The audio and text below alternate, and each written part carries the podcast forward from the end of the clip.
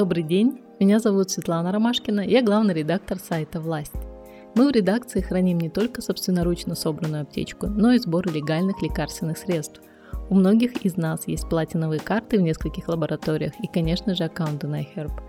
Мы решили, что пора наше обсуждение внутри редакции выводить на новый, более профессиональный уровень, уже с участием врачей. И начинаем запись подкастов под названием «Койко-место», Сегодня мы поговорим о диабете с эндокринологом, кандидатом медицинских наук, президентом Казахстанского общества по изучению диабета, директором медицинской клиники 3А Жанаем Айкановичем Акановым.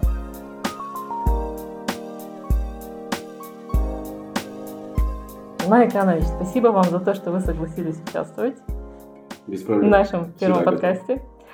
Я хочу начать с очень простого и дилетантского вопроса. Мы в редакции очень любим сладкое. Я помню, как я однажды пришла к вам на интервью. Да-да-да. И вы меня угостили конфетами. Да-да-да. Рафаэл у меня всегда Да, да. И вот вопрос в связи с этим. Количество потребляемого сахара может повлиять на возникновение диабета? Ну, спасибо за приглашение, во-первых. Во-вторых, э, вопрос в чем заключается? Действительно, дилетантский вопрос. Это относится к так называемому разряду мифов о диабете да, то есть о том, что якобы сладкоежки, они подвержены сахарному диабету в большей степени, нежели люди, которые не злоупотребляют сладким. Но здесь вопрос совсем по-другому должен быть поставлен. Во-первых, сахарный диабет у нас делится на, скажем, а, три основных механизма, которые вызывают сахарный диабет, да, то есть развитие этого заболевания. Первое – это сахарный диабет первого типа, чистая генетическая поломка вследствие любого фактора, который может запустить разрушение бета-клеток поджелудочной железы. В результате инсулин просто не вырабатывается. Да? То есть это так называемый в советское время называли юношеский сахарный диабет, но на самом деле это не так. Почему? Потому что этот диабет может развиться в принципе, в принципе, в любом возрасте. Конечно, 90% того, что он разовьется именно как раз таки э, в раннем возрасте. Да? А, второй механизм связан с тем, что инсулин вырабатывается в достаточном количестве. Никаких таких крупных проблем нет, но клетки перестают воспринимать инсулин. В результате э, вся та глюкоза, которая поступает с пищей, она находится в крови. Третий вариант – это уже смешанный вариант, когда уже э, есть моменты, связанные, скажем так, с и инсулиновой недостаточностью, и инсулиновой резистентностью. Вопрос заключается в том, что мы не можем сказать, что э, образ жизни, прям вот именно сладкоежек, он прям приведет к сахарному диабету. Вряд ли. Скорее всего, ситуация заключается в том, что если есть генетическая предрасположенность, если есть, например, лица э, первой степени родства, например, мама, папа, там, бабушка, дедушка, у которых был сахарный диабет, то, естественно, нужно ограничивать себя в. А, сказать чисто умозрительно о том, что вот человек ел сахар и получил сахарный диабет, мы не можем. То есть, поэтому в этом плане, пожалуйста, если вы не страдаете сахарным диабетом, пожалуйста, не ограничивайте себя сладком, именно из-за того, что вы боитесь сахарного диабета. Спасибо. А как часто имеет смысл сдавать кровь на сахар, даже если нет каких-то симптомов? Очень хороший вопрос. Ну, с учетом того, что диабет первого типа начинается, скажем так, остро, да, то есть и чаще всего это молодые люди, да, то сахар э, развивается не из-под воли, а сразу, то есть бета-клетки они э, дают сразу дефект, инсулин не вырабатывается, и вы, э, не вы, а вернее пациенты, которые получают сахарный диабет первого типа в дебюте, он острый.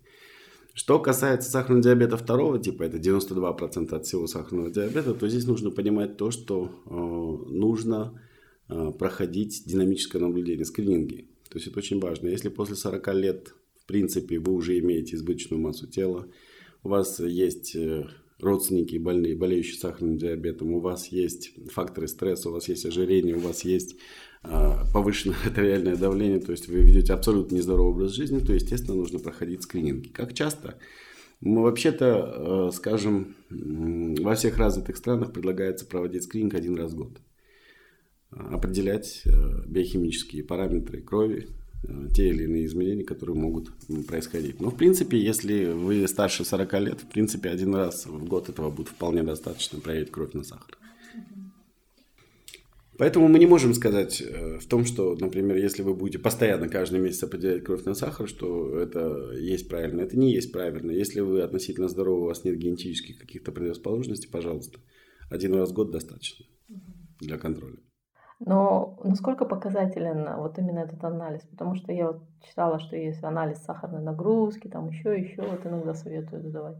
Знаете, в мире, скажем так, да, основные подходы заключаются в том, что если вы имеете какие-то кофакторы, факторы риска, да, которые могут привести к сахарному диабету, то, естественно, проведение теста на нарушенную толерантность является опционным вариантом. Но, с другой стороны, сейчас есть показатели, которые говорят, например, об углеводном обмене в течение трех месяцев, гликированный гемоглобин. Вы можете сдать его, и этого будет достаточно, чтобы сказать, есть ли нарушение углеводного обмена или нет. Mm-hmm. Гликированный гемоглобин – это тот показатель, который сейчас, кстати, Министерство здравоохранения использует в программе управления заболеванием, да, то есть в ПУЗах. Я считаю, что это очень грамотно. То есть я считаю, что это сито позволит нам выявить сахарный диабет на ранних стадиях больше, нежели чем это происходит сейчас. Естественно, конечно, очень многое зависит от самого пациента. Комплаентность, приверженность к диагностике и лечению играют не последнюю роль. Если, например, наш э, пациент, условно говоря, пациент с этими всеми факторами риска абсолютно, э, скажем так, потребительски относится к своему здоровью, то, естественно, он будет выявлен на поздних стадиях. Если же это человек, который знает о своей наследственности, знает, что у него есть какие-то эти факторы, то, конечно, этот человек он будет в когорте тех, которые мы застанем еще на стадии предиабета, когда можно что-то изменить, понимаете. То есть все зависит от человека. Естественно, конечно, не в последнюю очередь система здравоохранения. Сейчас вот мы перешли в условиях э, обязательно социального медицинского страхования. Я думаю, что э, именно с внедрением УСМС мы начнем выявлять этих больных раньше. Их будет, конечно, больше, но мы будем выявлять их раньше, когда что-то еще можно сделать. Ну вот, кстати, по, по статистике а, зарегистрировано 355 тысяч человек в Казахстане больных диабетом. Вы прогнозируете к концу этого 2020 года 438 тысяч. Это почти 80 тысяч, да, прирост? Да. Это за счет именно страхования? За счет, за счет СМС, да, конечно. Вопрос заключается в чем? Вот мы, а, например, у нас есть национальный регистр сахарного диабета. Если его проанализировать, то тенденция это 14, 15, там 16 тысяч больных сахарным диабетом в год мы выявляем. Да? Опять же, э, нужно понимать, что это официальная статистика. Если верить этой официальной статистике, то в Казахстане меньше 2% страдают сахарным диабетом. В то время как мировые данные все говорят о том, что это 5-8%, да, в некоторых случаях 10-12% от популяции. Поэтому мы не можем верить нашим официальным статистическим данным. Почему? Потому что они противоречат общемировым. Да? И если, скажем так, мы официальную статистику будем использовать, то в таком случае мы должны проводить огромные полномасштабные исследования, что защищает казахстанцев от диабета, почему у нас диабета меньше всего в мире, правильно? Это абсурд. Согласны со мной.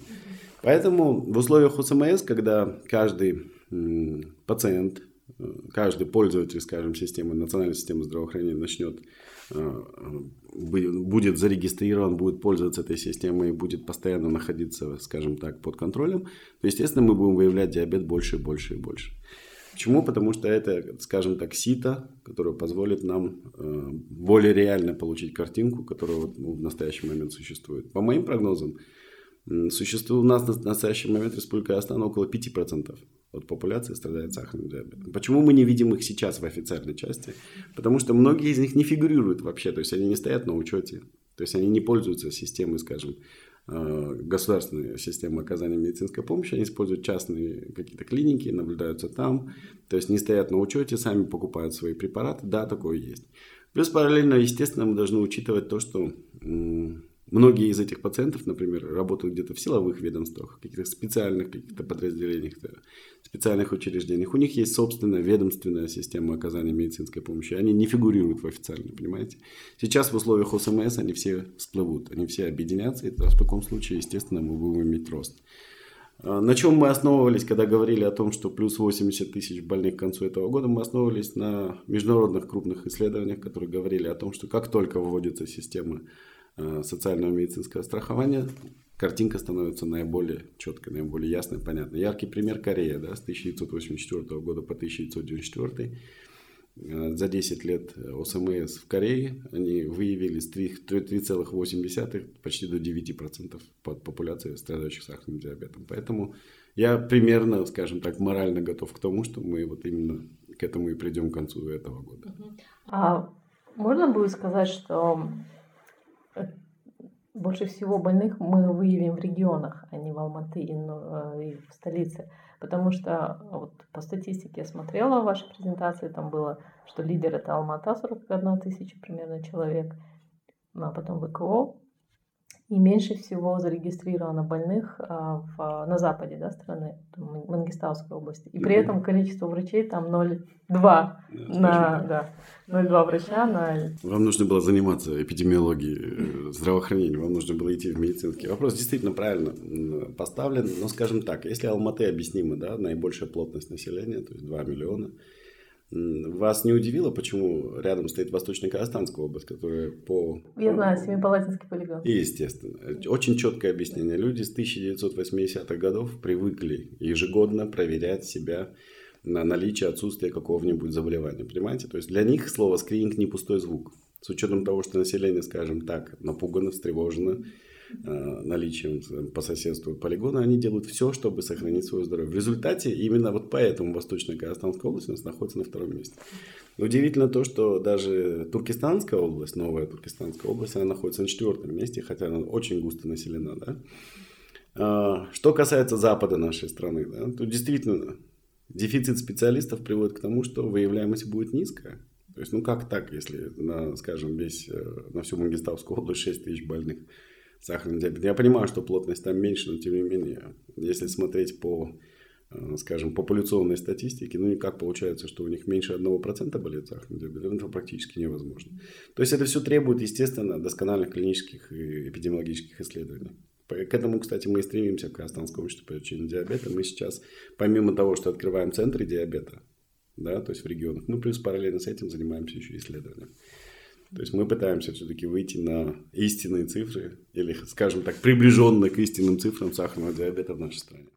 Но стоит ли увеличивать ну, количество врачей? Вот здесь все-таки 0,2 врача на 10 тысяч населения, это какой-то... Ну, скажем, в Советском Союзе был средний показатель 0,4 да, специалиста, 0,4 на 10 тысяч населения. Это хороший советский показатель. Вот я недавно был в Минске, выступал, да, то есть абсолютно те же цифры что в России, что в Беларуси, да, что на Украине, в Украине, скажем так, то вопрос заключается в том, что э, мы до сих пор используем тот потенциал, который еще остался. Да? Другой вопрос, что, к сожалению, эта цифра будет дальше неизбежно падать, потому что у нас есть, естественно, убыль врачей. То есть старшее поколение уходит на пенсию, умирают. То есть э, специалистов не хватает. Молодые специалисты, э, скажем так, неохотно едут в регионы, чтобы работать. Да, вот сейчас Минздрав Э, ввел инициативу о том, что три года трехлетняя отработка. Да, согласен, да, то есть это надо, чтобы... И не потому что, скажем, как на фронте закрывать там какие-то бреши, да, вопрос заключается совсем в другом. Заключается в том, что э, региональная медицина не должна страдать ни в коем случае. Не должно быть так вот, чтобы только Алматы или Нур-Султан, то есть, или Актобе и Шимкент владеют каким-то методикам. Сейчас э, на востоке Казахстана очень хорошо развивается, да, и высокотехнологическая медицина и так далее. И тому подобное. Но страна-то огромная, 3000 на 1700, если мне не изменяет память, э, размеры страны, да. Поэтому региональное здравоохранение должно развиваться. С другой стороны, если мы увеличим количество эндокринологов, э, то в таком случае это огромная, скажем, если мы эту армию создадим, армия эндокринологов, она не впишется в СМС. Почему? Потому что должны на самом деле работать врачи общего профиля. Первичное звено должно работать. Вот, например, министр говорит, мы должны уменьшить э, необоснованную госпитализацию. Да? Ну хорошо, возьмем сахарный диабет, да, то есть то, что я знаю. Вот у сахарный диабет, грубо говоря, у нас там 350 тысяч больных сахарным диабетом сейчас официально. В таком случае, как минимум 10% нуждаются в госпитализации.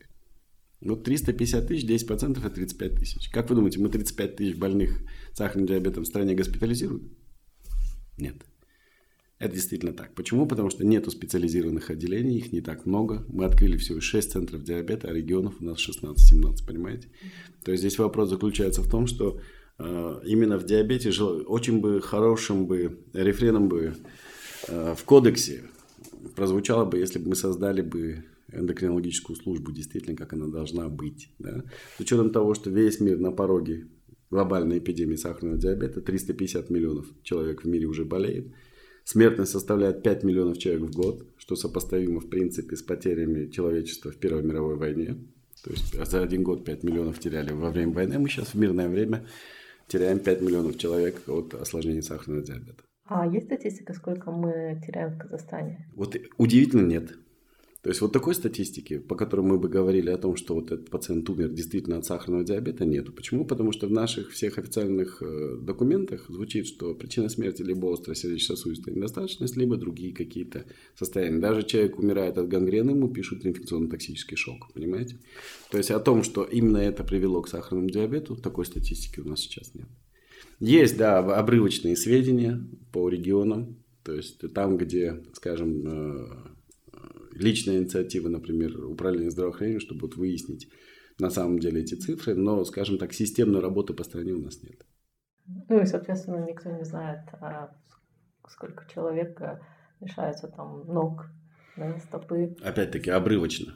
Мы можем предполагать, в Казахстанском обществе по лечению диабета, с которым вот мы работаем с управлением здравоохранения, мы можем предполагать, что до 800 высоких ампутаций, то есть по бедро, стране производится. С учетом того, что пятилетняя выживаемость составляет всего лишь 26%, то есть 74% больных после ампутации нижней конечности в течение 5 лет умрут. То есть и это очень плохая статистика. Почему? Потому что для сравнения в Японии да, на 127 миллионов населения проводится максимум 700 ампутаций. На 127 миллионов населения. Мы на наши несчастные 18,5 миллионов проводим почти 800 ампутаций нижней конечности. О чем это говорит? Это говорит о том, что мы не занимаемся никакой профилактикой. Да? Либо наши методы лечения заключаются только в ампутации нижней конечности. Понимаете? Конечно, это абсурд. Это на самом деле не так. У нас есть высокие технологии, мы пытаемся спасти эти нижние конечности, проводится шунтирование. Но они не проводятся на, на национальном уровне. То есть на республиканском уровне они не проводятся. То есть глубинки до сих пор э, повреждение нижней конечности при сахарном диабете чревато ампутацией.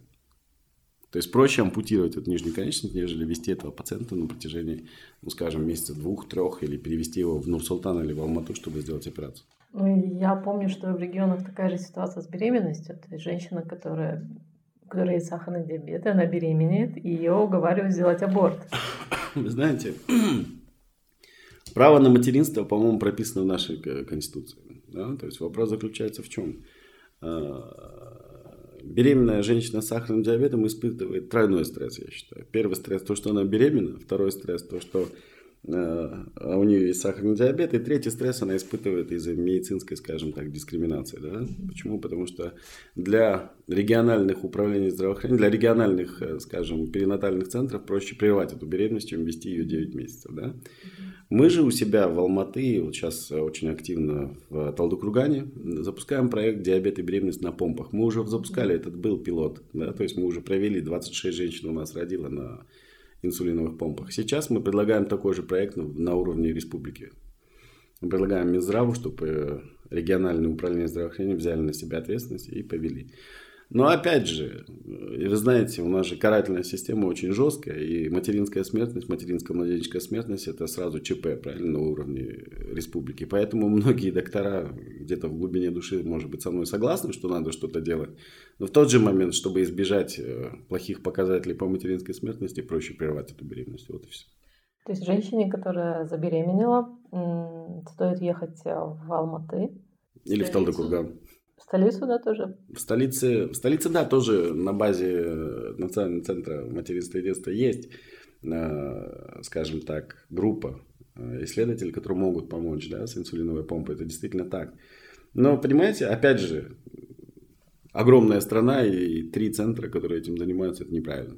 То есть той же беременной женщине с сахарным диабетом ехать откуда-то с Атрау до того же Нур-Султана – это абсурд да, то есть, тем более, да, скажем так, что больные сахарным диабетом – это социальная прослойка небогатых людей. Они не могут позволить себе летать на самолете. То есть, они будут ездить нашими поездами, беременная женщина с подколками инсулина будет приезжать в Нур-Султан или в Алмату, только для того, чтобы решить проблему то есть, с инсулиновой помпой. Не проще ли все это сделать на местах? В том же Атрау, да, или в том же, не знаю, Восточно-Казахстанской области, в том же Павлодаре, в северных, в северных регионах нашей страны. Неужели нельзя планово сделать такие центры по типу, можно даже сказать, центра обслуживания населения, ЦОНа, сделать такие центры, по которым диабетик мог бы обратиться с любой проблемой, беременность, слепота, гангрена, почечная недостаточность, подбор терапии, это же все можно сделать. Я вообще сторонник развития региональной, региональной медицины. Региональное здравоохранение должно развиваться. Не должно быть таких перекосов. Вот я работал в Японии 6 лет. Люди же не ездят с Нагасаки в Токио только для того, чтобы там, не знаю, пролечиться. Такого не бывает. То есть, э, поэтому я считаю, что в рамках э, ОСМС мы все-таки сможем развить региональное здравоохранение, и это дает шансы. По статистике врач-эндокринолог у нас тратит где-то 15 минут в среднем угу. на прием одного больного с диабетом. Да. Сколько в идеале нужно времени? Как можно изменить эту ситуацию? Ну вот мы, эндокринологи, работаем по регламенту 364 приказа да, от 25 апреля 2012 года. То есть 8 лет приказу. Да, то есть если сравнить количество больных, которое было в 2012 году и в 2020, разница огромная. Да? А количество эндокринологов осталось прежним. А регламент говорит о том, что мы должны принимать за 15 минут этого пациента. Но что можно сделать за 15 минут? Да? Практически ничего. Вы сможете только собрать Э, какой-то анамнез небольшой, переговорить с этим пациентом, потом вы будете заполнять эту электронную э, карту, да, то есть вы заполняете свою запись, оставлять в электронном чате, да, плюс параллельно с этим вы еще должны все равно на бумажке еще записать, да, для этого пациента консультативный прием. Э, у вас будет время раздеть этого пациента, ноги посмотреть за 15 минут? Нет. У вас будет э, возможность, э, не знаю, послушать его сердце более пристально или пропальпировать э, печень. У вас не будет этого времени. Ваша задача будет заниматься только тем, что вы спросите, какие сахара, что можно сделать сейчас, измерить давление и записать все это в карту. Все. Вот что дает 15 минут. Не осмотра ног, да, правильного осмотра ног, не определение нейропатии степени. Вы не сможете этого сделать. Как минимум 25 минут нужно. Понимаете? Даже на осмотр ног уходит 10 минут. О чем говорить. Поэтому Поэтому нагрузка теперь сейчас вся падает на плечи врачей общего профиля. А врачей общего профиля для того, чтобы нормально обслуживать наших пациентов, нужно еще и обучить. Для того, чтобы ВОП не боялся больных сахарным диабетом да, на инсулинотерапии, нужно как минимум полтора года.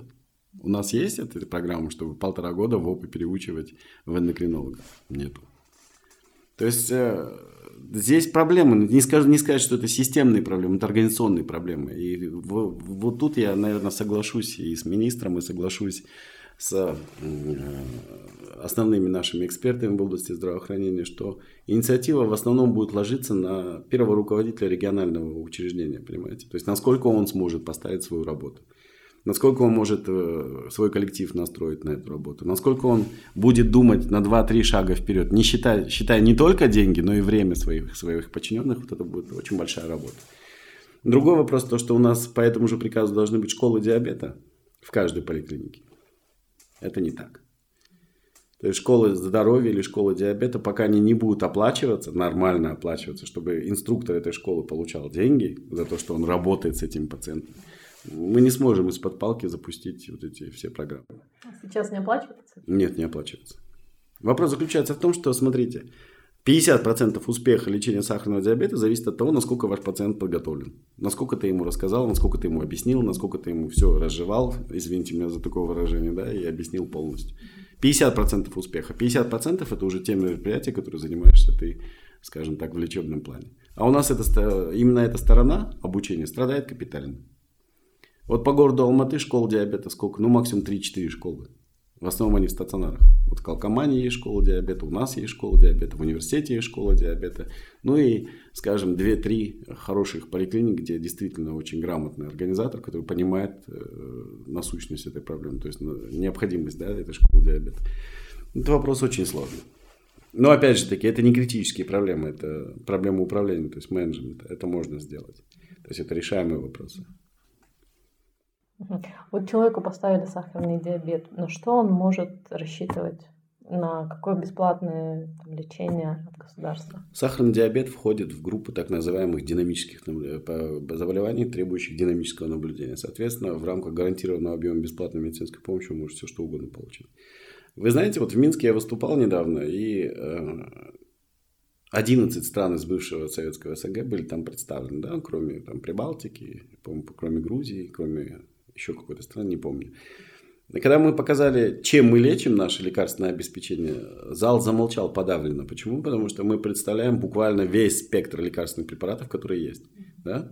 Вот, ну, например, даже если убрать в сторону вот это сейчас э, э, непонимание да, по инсулинам, да, который идет, то есть пришел биосимиляр, пришел за место оригинала, да, то есть Я хотела об этом поговорить. Да, вопрос заключается в чем? Я не против того, что производство Индии, да, то есть я не против, что это биосимиляр, да, я против того, что мы должны одномоментно перевести всех наших больных с оригинала на биосимиляр, понимаете? То есть принципиально у меня вот, вот такой вот вопрос. Почему? Потому что если мы будем использовать этот же инсулин, э, инсулин наивным, скажем, пациентам, которые впервые получают, да, мы можем использовать биосимиляр, не проблема. Но что делать с пациентами, которые дети, да, которые вот с первым типом или те же самые беременные, мы не можем с ними рисковать никак. То есть мы должны использовать уже давным-давно проверенные вещи, да, то есть давно проверенные инсулины. Ну, так вот, я вернусь. Мы в Казахстане даем практически весь спектр препаратов, которые сейчас используют э, в развитых странах мира. У нас есть все. То есть, э, единственное, чего у нас пока нету, это обученных врачей общего профиля, которые могли бы это назначать, понимаете. То есть, эндокринологов мало, как вы сказали, это правда. Поэтому я не вижу таких крупных проблем. Э, именно в лекарственном обеспечении проблем нет. Есть вопрос, вот по вот этим инсулинам вопрос принципиальный, да, то есть вопрос, как мы будем организовывать это. Это очень сложно.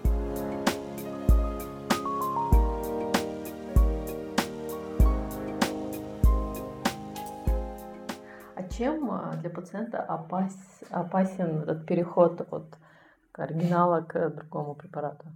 Вообще, по большому счету, что такое биосимиляр? Да? То есть, это тот же самый белковый продукт, да? тот же самый инсулин, инсулин это белок, да, но с, несколько, с некоторыми изменениями. По сути, мы можем сказать, что этот э, биосимиляр является копией да, того же самого оригинала. Да. Вопрос заключается в чем? Вопрос заключается в том, что э, пациенты, находящиеся на этом виде инсулина, получающий его годами, да, и вдруг мы меняем, все-таки меняем, да, то есть иммунологию этого инсулина и даем новый инсулин, биосимиляр, мы его даем, да. То есть, если это касается взрослого человека, то, я думаю, крупных проблем здесь никаких не будет. Но то, что касается детей, подростков или, скажем, беременных, вот здесь я бы рисковать вообще бы не стал. Да? То есть, почему? Потому что это те э, когорты пациентов, которые требуются повышенное внимание даже внутри самого диабета, который сам диабет требует повышенного внимания, а тут еще двойное повышенное внимание. А, то же самое а, можно сказать и в плане того, что мы ни одного клинического исследования этого препарата в Казахстане не провели. Но опять же таки, это, скажем, э, вопрос э, больше этический, чем принципиальный. Почему? Потому что компания известна, все понятно. Зарегистрировались, кстати, первыми они в Японии, да, сейчас они в Штатах получают регистрацию, да.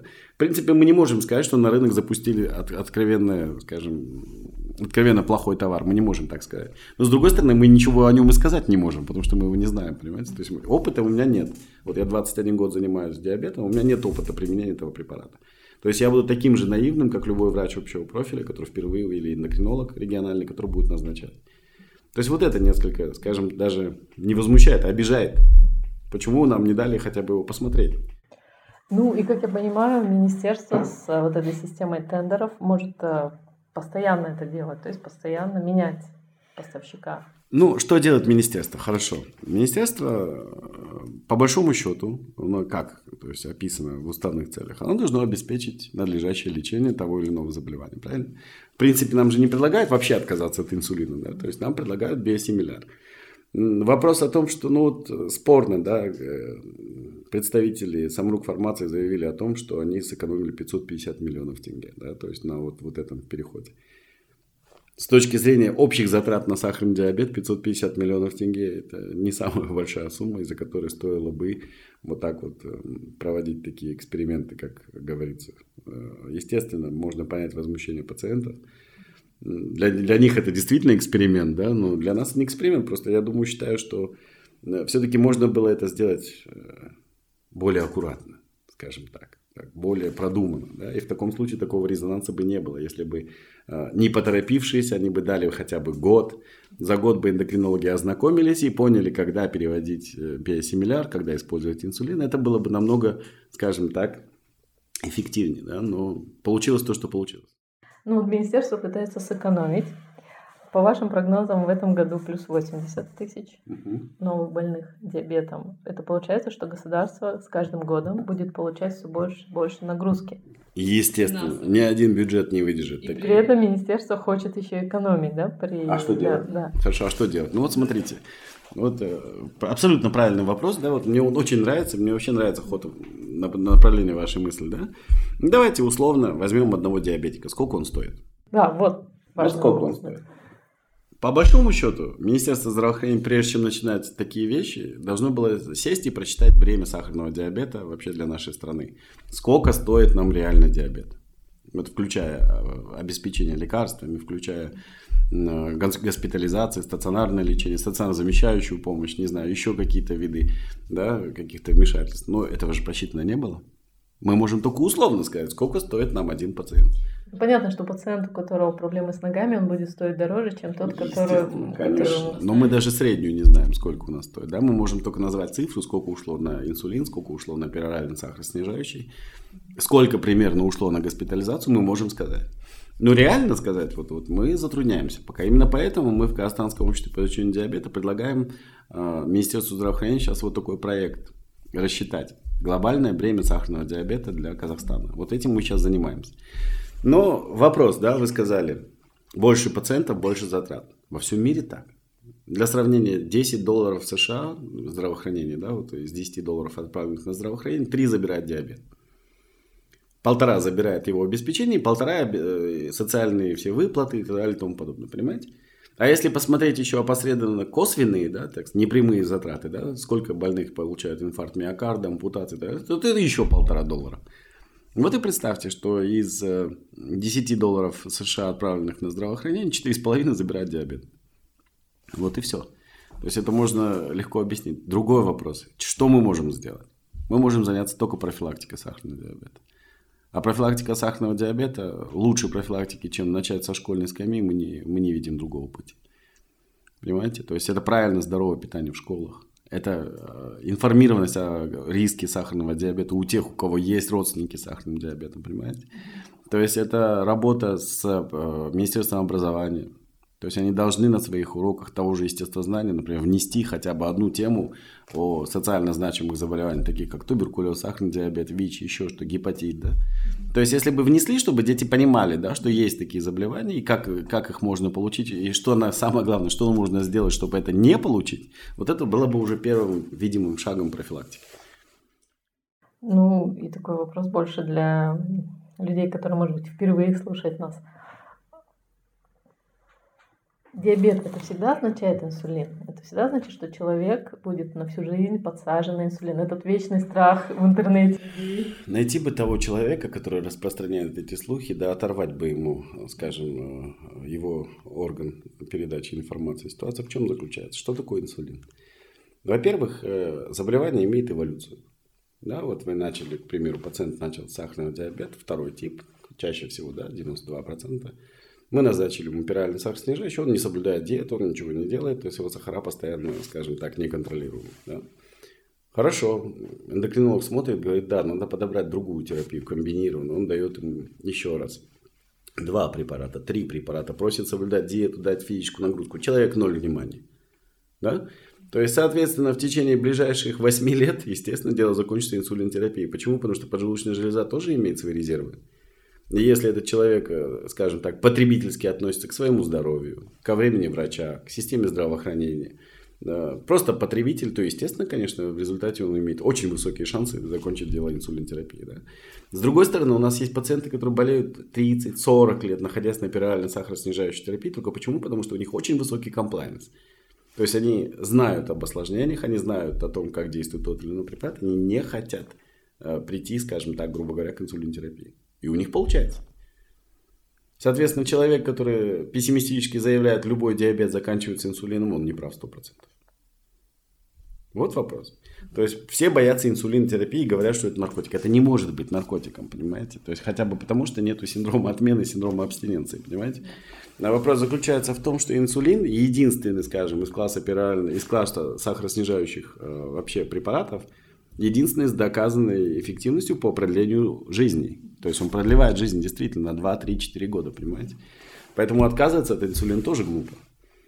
Если вам доктор назначил инсулин, значит были для этого показания, правильно? Но опять же таки, комплайенс пациента большую роль играет комплайенс. Если пациент хочет, то медицина, как говорится в шутках, медицина здесь бессильна, правильно? То есть можно сделать все, что угодно. У меня сразу несколько знакомых есть, которым поставили преддиабет. Да, это бич сейчас. Да. Его будет больше и больше. Вот что это за состояние? Как на это обратить внимание? Вам точно надо было в мединститут идти. Это патологическое состояние. Это еще не болезнь, но это уже патологическое состояние, говорящее о том, что есть нарушение не только углеводного обмена, а вообще обмена веществ в целом. Да? То есть, э, что такое предиабет? Долгое время, с 90-х годов мы говорили о метаболическом синдроме, X-синдром и так далее и тому подобное. То есть чаще всего это триада. Избыточная масса тела, повышение уровня артериального давления и, э, скажем так, пограничное повышение уровня а, гликемии, то есть сахара. Да? Но ситуация в чем заключается? Именно при диабете это звоночек, в который вы еще можете что-то сделать. То есть в этот период, если вы займетесь, сбросите вес, начнете нормализ... Э, нормализуете давление, э, займетесь, скажем, диетой, да, то есть вы начнете следить за своим здоровьем, то вполне возможно, что сахарный диабет не разовьется. А какой период вот преддиабета? Это индивидуально. Это индивидуально исключительно. Если человек пришел к вам с предиабетом, у него очень высокое давление, избыточная масса тела, и, скажем, э, тест на нарушенную толерантность уже показывает о том, что все дело к склонностью идет к сахарному диабету, то здесь может быть 2-3 месяца. Понимаете? Но это очень удивительно найти на такой фазе, то есть этого пациента. Да? Чаще всего, когда люди начинают замечать предиабет, чаще всего, все-таки не высокий уровень сахара будет э, его основной жалобой. Его основной жалобой будет избыточная масса тела и повышение давления, понимаете. Если мы сможем на этой фазе что-то сделать, то очень хорошие шансы не развить сахарный диабет. Ну, хорошая новость. Ну, это так и есть просто на самом деле. Другой вопрос, мы, мы не ловим людей на стадии предиабета. Они приходят к нам уже с высоким сахарами. Вот, например, я вам задам вопрос. Как вы думаете, по идее, какой доктор, да, первый видит сахарный диабет, но не понимает, что перед ним сахарный диабет? Я знаю, потому что я записывала да. интервью с вами. Я знаю. Стоматолог? Естественно, стоматолог. То есть, э, первые изменения касаются слизистой. Да, то есть, если на прием приходит человек с парадонтозом, пародонтитом, он уже опытнейшие, кстати, стоматологи, они сразу кровь на сахар отправляют, да. Но в регионах это делают? Нет. Да? Хорошо, после стоматолога кто может заметить? Акушер-гинеколог. Да, почему? Потому что, скажем так, женщины наши существа очень чистоплотные. Любое изменение, они сразу бегут к гинекологу. И если гинеколог посмотрит, что идет изменение какой-то флоры, без, скажем, патологической какой-то составляющей, определит кровь на сахар. Увидишь пограничные сахара, немедленно к эндокринологу отправляешь. Да? То есть логика очень простая. Но, к сожалению, у нас нет настороженности, диабетической настороженности. Вот смотрите, 90-е годы у нас была туберкулезная настороженность. Чихаешь, кашляешь, болеешь, температура 38, в основном по вечерам, да, больше двух недель, пожалуйста, иди и сдай флюорографию, пройди, да, то есть была такая настороженность. Э, постоянно существует онкологическая настороженность. Похудел, какое-то уплотнение, что-то там наследственно, папа, мама, кто-то болел раком и так далее и тому подобное, тут же быстро к онкологу отправляют. А с диабетом такого нету, вот не срабатывает. Почему? Вот я не могу понять, у нас нету диабетической настороженности. То есть люди не, не понимают, например, о том, что диабет, по большому счету, это точно такой же убийца, как и рак, точно такой же убийца, как туберкулез. Да, медленный убийца, скажем, сладкий убийца, но какая разница, все равно убийца, правильно? То есть, если э, мы будем иметь диабетическую настороженность, то в этом плане мы сможем отчасти еще одним шагом э, подойти к превенции развития сахарного диабета или его осложнения. Это действительно так. Ой, мы как-то обсуждали хороший свадебный той.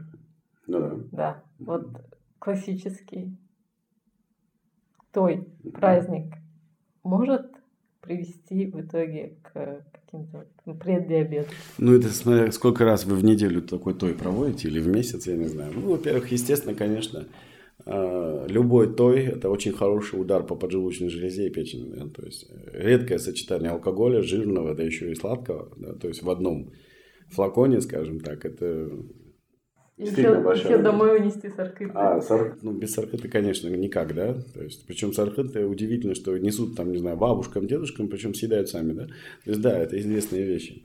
Вопрос такой тогда, хорошо. Если мы, понимая о том, что все наши, скажем, эти тои нездоровы, то почему, по большому счету, мы ничего не делаем? Да? То есть, э, в этом отношении? Как вы думаете, почему? Ну, что менталитет такой, да? То есть мы должны, мы сделаем. Вот, например, я читал недавно статью, в Узбекистане запретили эти все праздники, тои, свадебные и так далее и тому подобное. Сделали их сухими, безалкогольными. Я думаю, это очень хороший пример. Или вот другой пример я тоже сегодня прочитал. Молодой человек вместо того, чтобы там помянуть э, усопшего родственника, пошел, купил весь хлеб в магазине только для того, чтобы раздать его бесплатно. Да? Это лучшее, да, скажем так, поминовение своего родственника, мертвого, ну, умершего человека, нежели он пойдет, снимет э, ресторан, и в этом ресторане там они будут есть то же самое, что повредит э, их поджелудочную железу и печень, ну, за исключением только алкоголя, понимаете? То есть это философия, это менталитет нации. Понимаете? То есть э, мы не можем запретить той. Соответственно, будем иметь э, агашек и татешек с избыточной массой тела э, будущих наших клиентов. Так что вопрос так. А есть ли надежда на то, что в ближайшее время будет найдено лекарство или способ какой-то? Для первого типа я уверен в этом. Для диабета первого типа весь мир сейчас бросили все усилия на то, чтобы помочь детям с сахарным диабетом. Генетическая поломка бета-клеток, я думаю, она будет решена.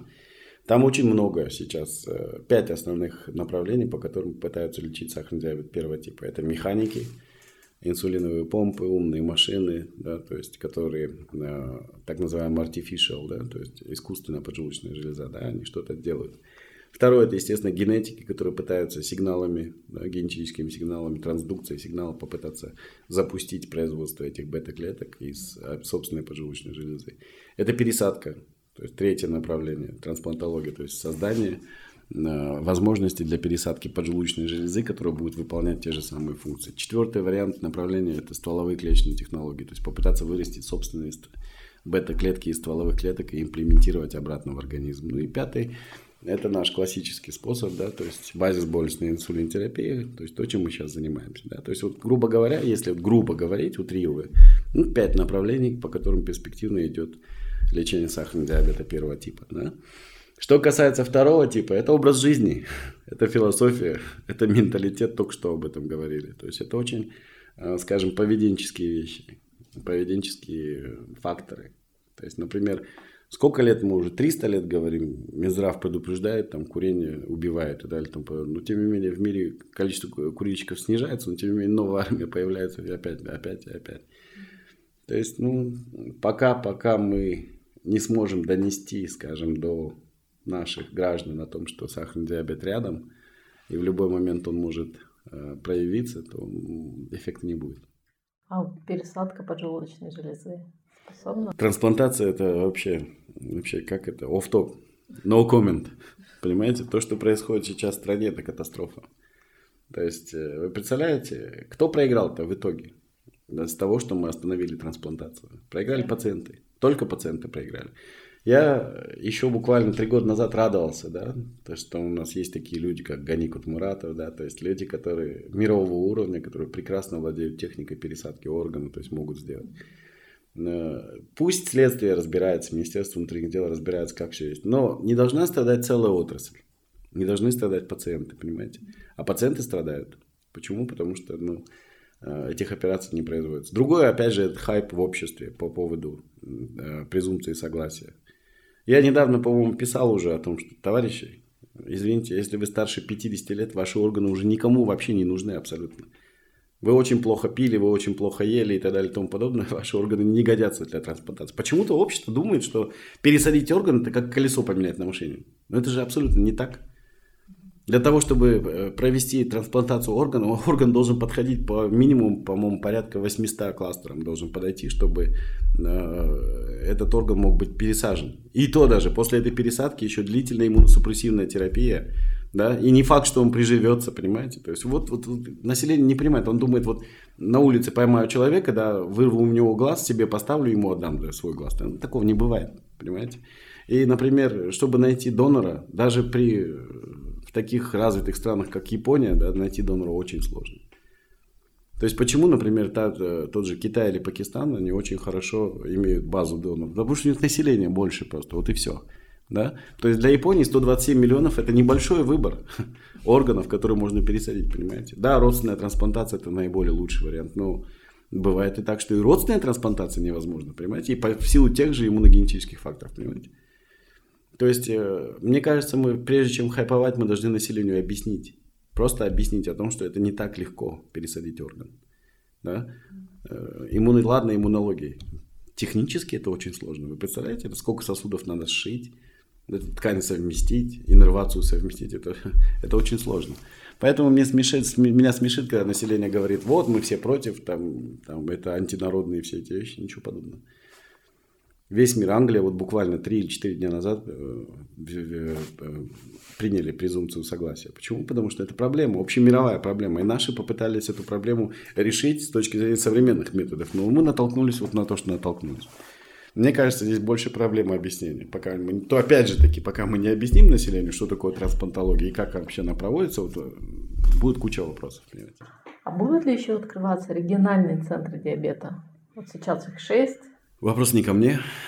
Вопрос к Министерству здравоохранения Республики Казахстан. Все то, что мы могли, где мы смогли, мы открыли. То есть, где управление здравоохранением пошли навстречу, где они поняли, что есть проблемы, где областные акиматы э, поддержали, там мы смогли открыть. Вот, например, мы не смогли открыть э, в Караганде, например, Карагандинская область. Ну, не смогли, мы не нашли понимания, хотя они, как вы видели, на третьем месте, да. То есть мы на севере не нашли с кем открыть. То есть не нашли больницу, которую, с которой можно вот открыть, да, то есть не нашли специалистов, с которым можно открыть, понимаете, это Костанай, Кукшетау, да? Вот Петропавловск мы надеемся, что-то они сделают. Ну, мы уже два года надеемся. Ждем Павлодар, уже два года ждем Павлодар, понимаете? Опять-таки, еще одна проблема. Например, у нас нет нормативно-правовой документации на центре диабета. Они до сих пор не утверждены нормативно-правовыми документами, понимаете? То есть, 300, несчастный 364 приказ 2012 года, да, 25 апреля, он до сих пор не пересмотрен. Этому приказу 8 лет уже. За это время центры диабета уже создались, потому что, скажем так, управление здравоохранением пытаются решить эту проблему каким-то образом. Вот и все. Ну, на базе медицинской клиники ТРИА, директором которой вы являетесь, работает городской центр диабета. Он буквально да. недавно заработал. Да. Вот какие-то первые итоги, может быть, сколько уже больных, может быть, очередь какая-то у вас там стоит неимоверная. Ну, скажем, за декабрь и вот уже за январь мы пролечили 120 пациентов за два месяца. Да? Э, с учетом того, что нагрузка идет большая, естественно, очередь формируется очень быстро. Э, к сожалению, вот, например, мы говорим, да, 41-42 тысячи больных сахарным диабетом в городе Алматы. Да. Даже если бы мы, опять же, обоснованной госпитализации взяли, а вот, ну, как вот министр говорит, исключите необоснованную. Мы исключим необоснованную, возьмем вот обоснованную госпитализацию 10%. То есть в год, в год мы должны обслужить 4 тысячи пациентов таких мощностей в городе нет. А у вас мест там немного? Да, у нас 28-коечное отделение, то есть его не хватит. Плюс даже если взять университетскую клинику, в которой 45 коек, да, плюс взять Калкоманскую клинику, там 20 коек, да, плюс взять еще на институт кардиологии, у них там 5 коек, да, то есть ну, собрать все эти койки профильные, да, и все равно нагрузка будет такая же большая, понимаете, то есть создавать институт эндокринологии нужно. Вот вопрос. Нужна вертикаль. Должен быть институт. Вот смотрите, институт акушерства, материнства, детства есть? Есть. Соответственно, они отвечают за всю службу. Институт фтизиатрии есть? Есть. За туберкулез кому отвечать есть в этой стране. Почему за диабет нету, а, скажем, реально полноценного ответственного? Ну вот сейчас вот, ну, если мой прогноз сбудется, да, и мы получим 440 тысяч больных сахарным диабетом, что мы будем делать? Да, а там дальше больше, это ком, снежный ком, да, потом мы начнем выявлять еще больше, и подойдем к полумиллиона больных. На полмиллиона больных неужели это не основание, чтобы создать научно-исследовательский институт или центр? Как вот ну, нельзя посмотреть на 2-3 шага вперед? Всего лишь 2-3 шага вперед. Это вот этот год и следующий год, все. Я не понимаю этого.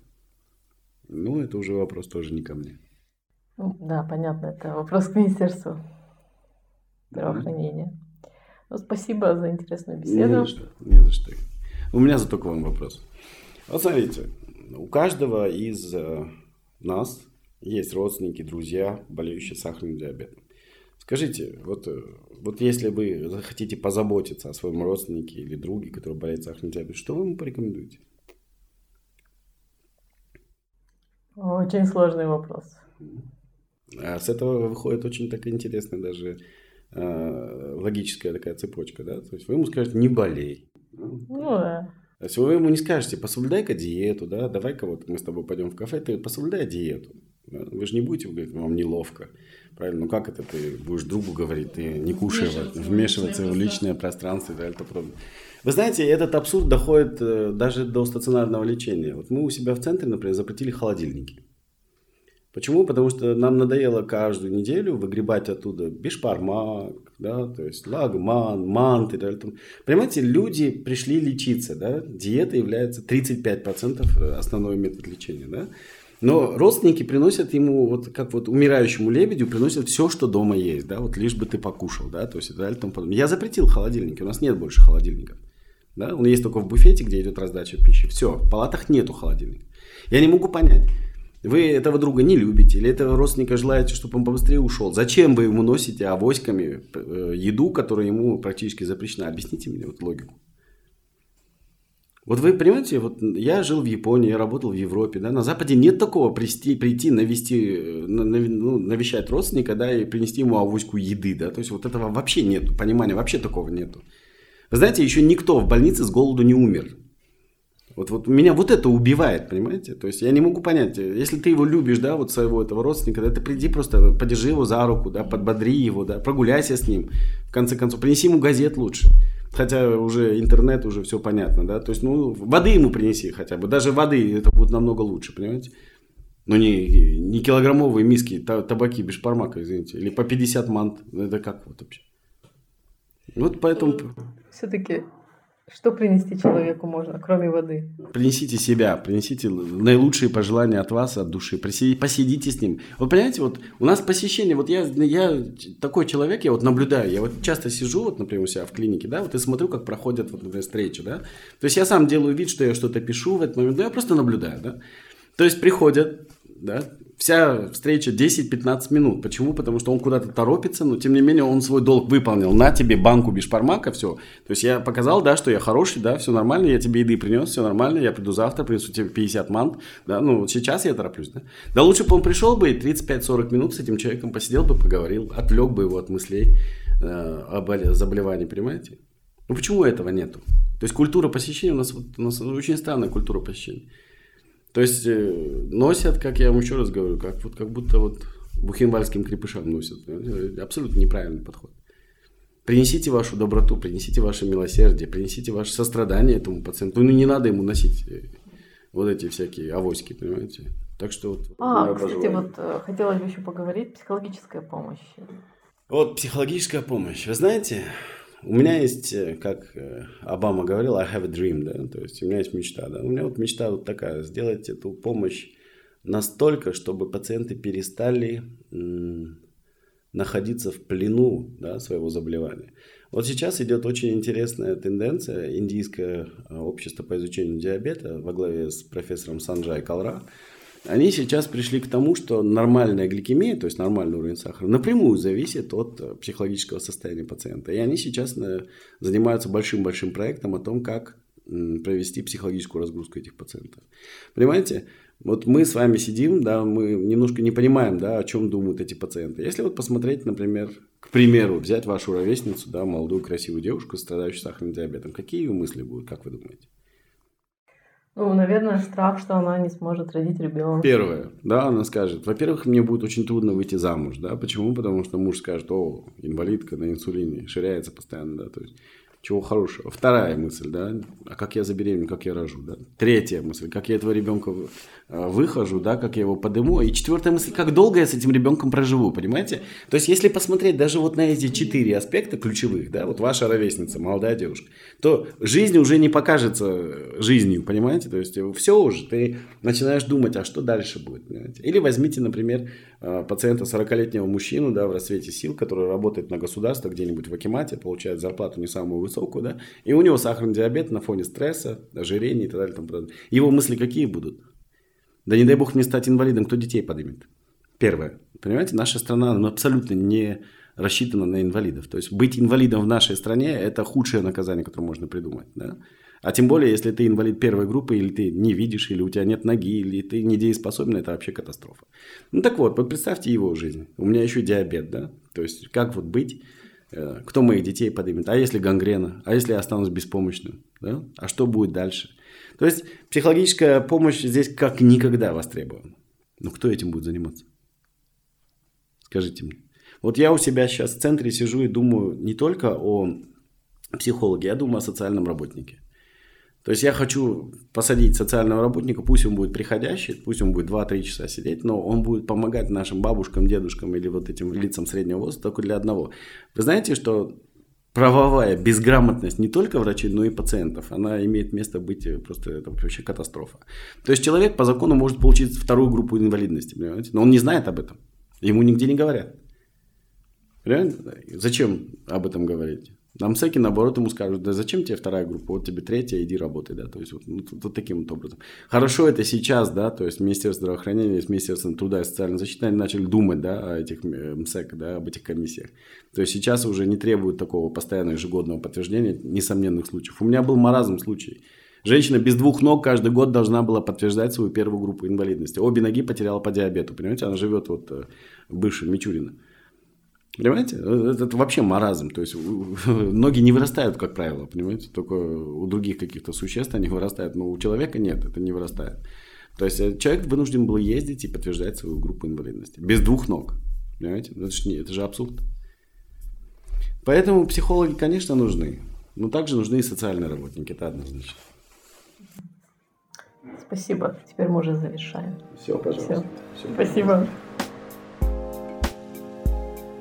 Вы слушали первый медицинский подкаст сайта «Власть» под названием «Койко-место». С вами были врач-эндокринолог Жана Яканов и главный редактор сайта «Власть» Светлана Ромашкина. До новых встреч!